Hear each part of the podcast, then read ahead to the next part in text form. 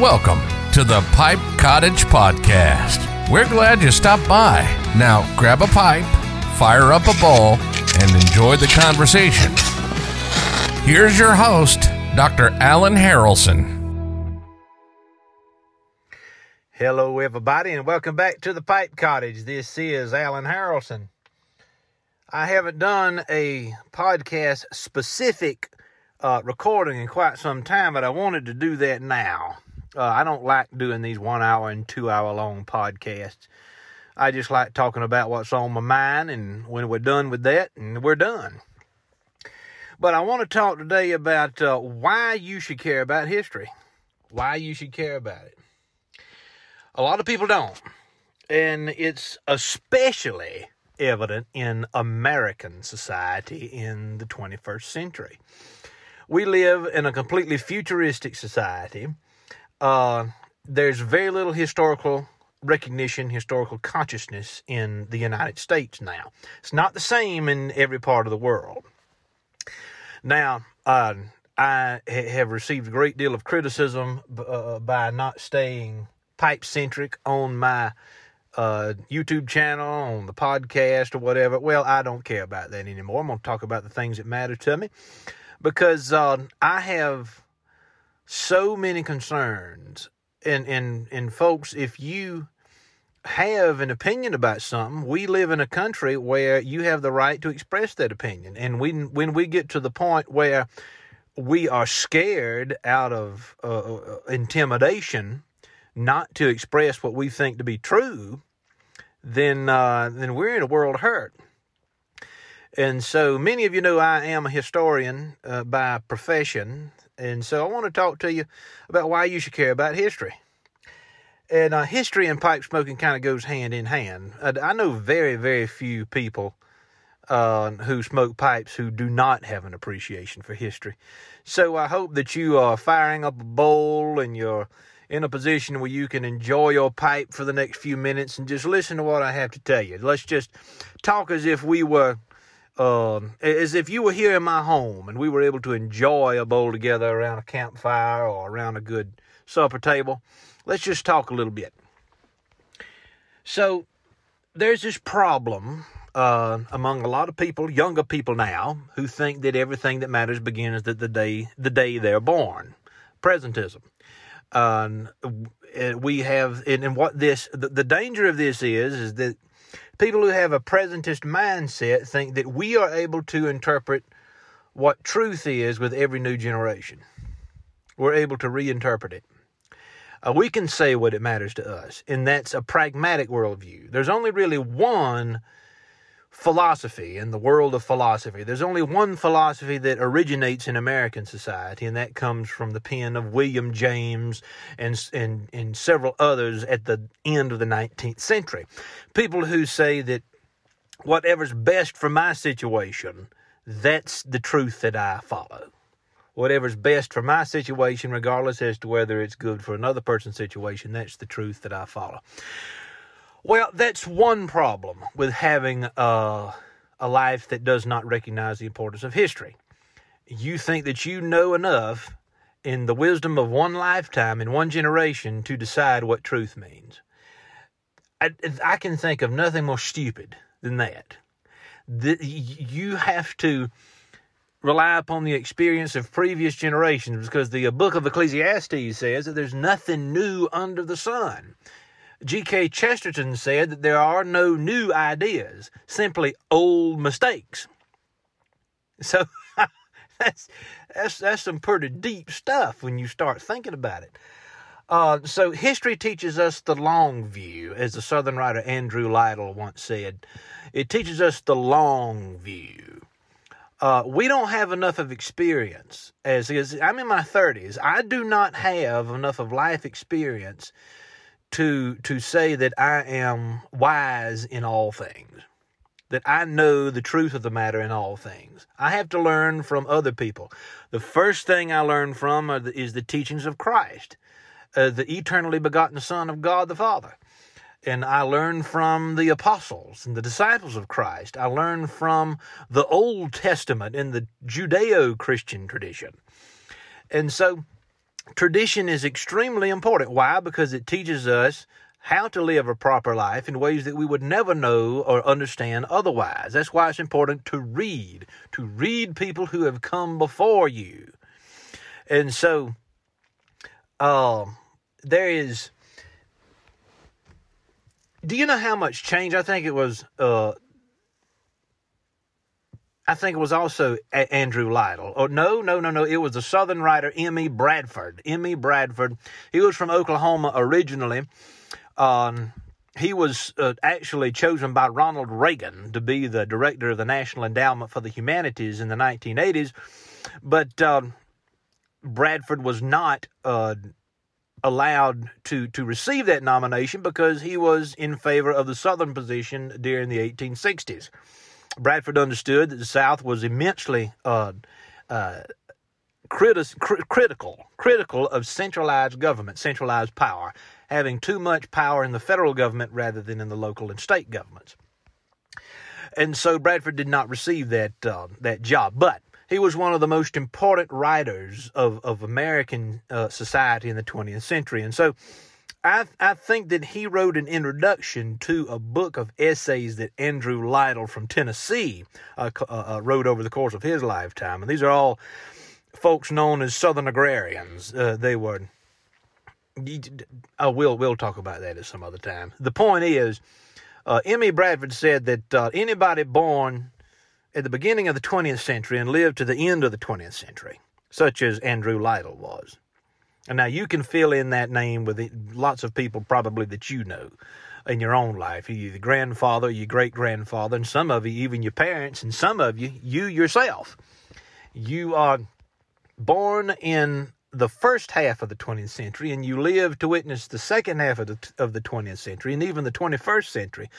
And what Bradford said is that the, that generation of people, whether it's in Europe, America, wherever, witnessed more change than any single generation of humanity over the last 1,000 to 1,500 years. Just think about that. It's only been within the past 100 to 150 years of human history where truth with a capital T has been challenged with an immense power. An immense power. Now, my worldview is biblical, and that tells me that this is a, an old story of good versus evil. But you don't know that if you don't study history. You have no con- concept of this and so if if you study even even the history of Christianity, and I've already made it known on my YouTube channel that I am inches away from Catholicism, and more than likely I am going to con- convert to the Catholic Church. Why is that something that is on my mind? Because I know history. Now I'm not ready to talk about that because I've not made the decision 100% on um, to to I've made some decisions, but I'm not going to talk about it right now. What I want to say, however, is I want to use this example of the Catholic Church in relation to the larger spectrum of Christian history. Why is it? Why is it that Protestant churches want us to think that the history of Christianity is Jesus, then Luther, Jesus, then John Calvin? Is there somehow a gap of 1500 years where nothing matters. So everything that matters about the history of the Christian church begins with the life of Martin Luther and John Calvin and the 16th century reformers. What I've learned is that is a dangerous way of looking at the past. You can't decide what no single pastor, no single Christian has the life experience to decide in and of themselves where the the, the history of the church uh, is more important after the ascension of Christ. And so I tell you what, I tell you what, I have I have been shocked. I have been well, initially shocked, but now pleasantly surprised at the wonderful, wonderful people who were following Christ before the Protestant Reformation. It's not Jesus, then, then, then Martin Luther. And so that's just one of many, many examples. Uh, let's think about the history of our own country, our own country, which is very young. Uh, we do not have the right to say in this country, as a single generation, the generation living now, that we know exactly what the founding generation meant when they drafted the Constitution in 1787. We don't have enough of knowledge to do that. We have to look to the past. We have to look to the tradition of American constitutional law and the tradition of, uh, of American scholarship. Socialism, communism has never worked. It's never worked. Why did the founders uh, want a constitutional republic?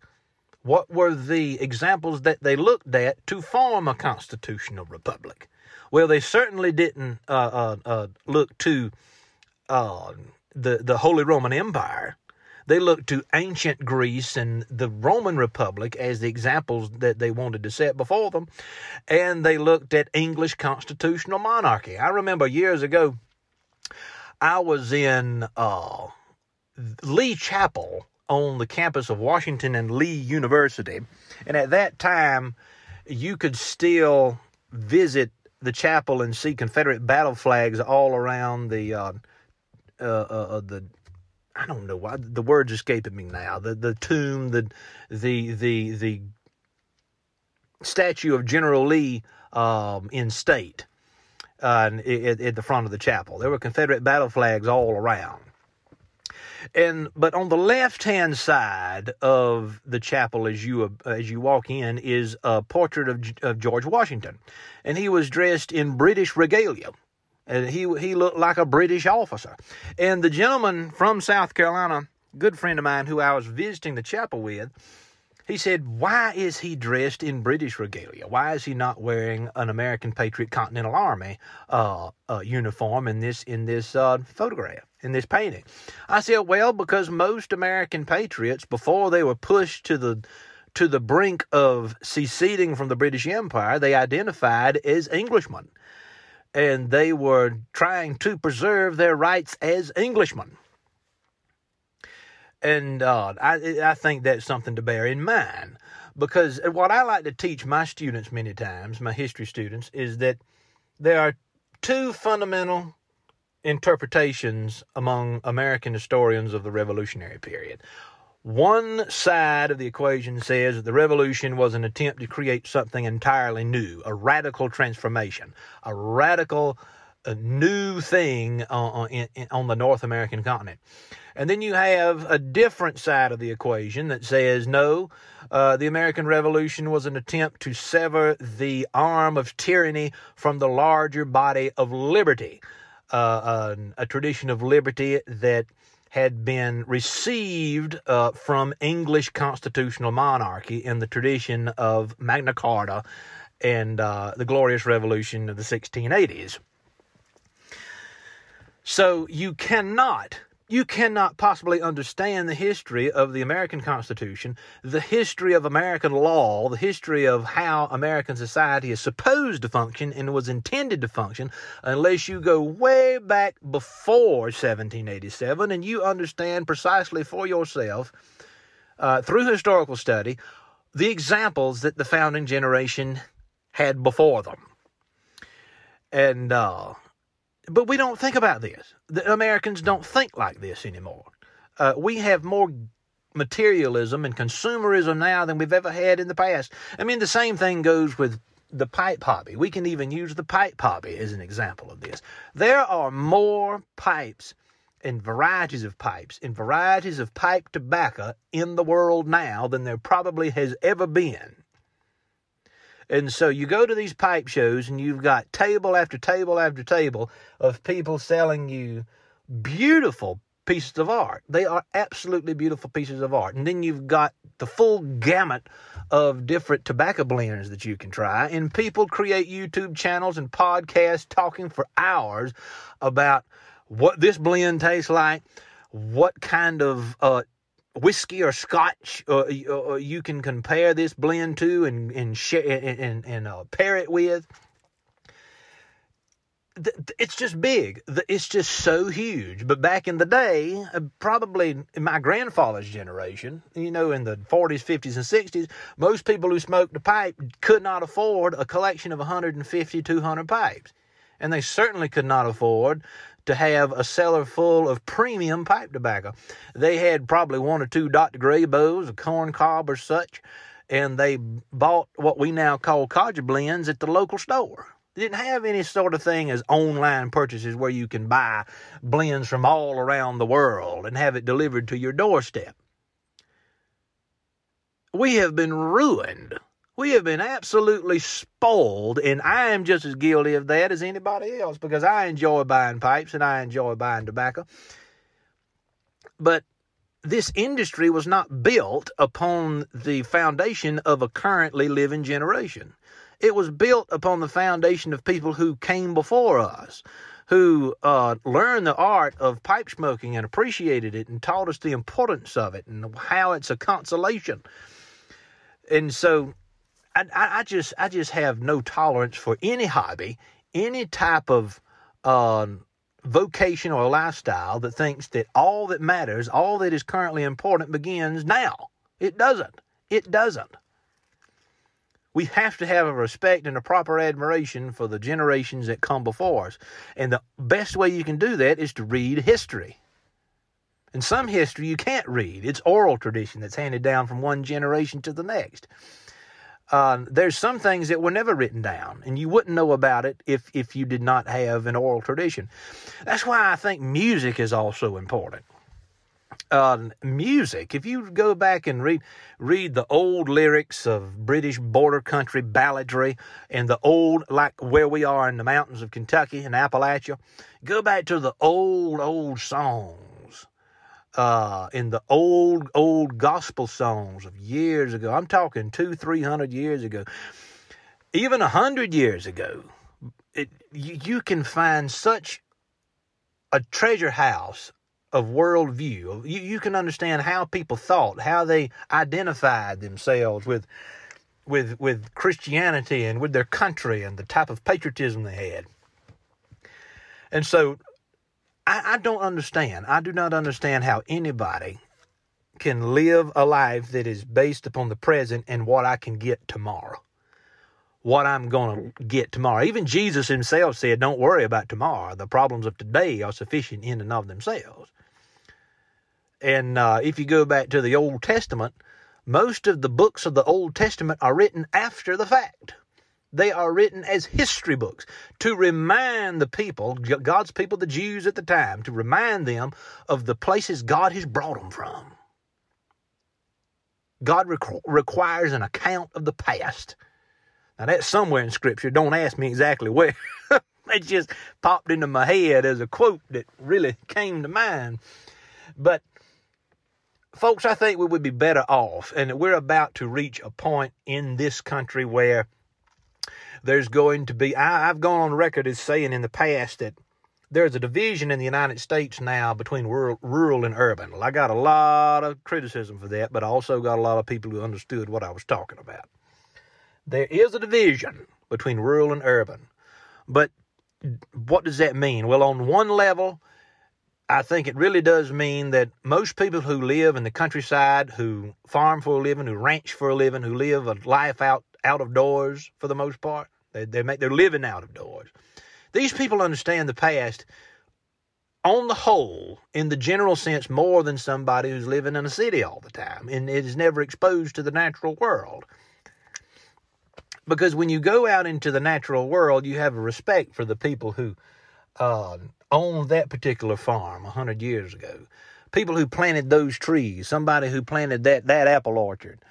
I mean, I was riding through um, North Georgia after the Smitty's Pipe Show, and they had so many beautiful apple orchards around there. And and I was in the in some of the farms they had historical markers out in front of the farmhouse. So this is a century farm. This farm has been in the same family for a hundred years. It's a century farm.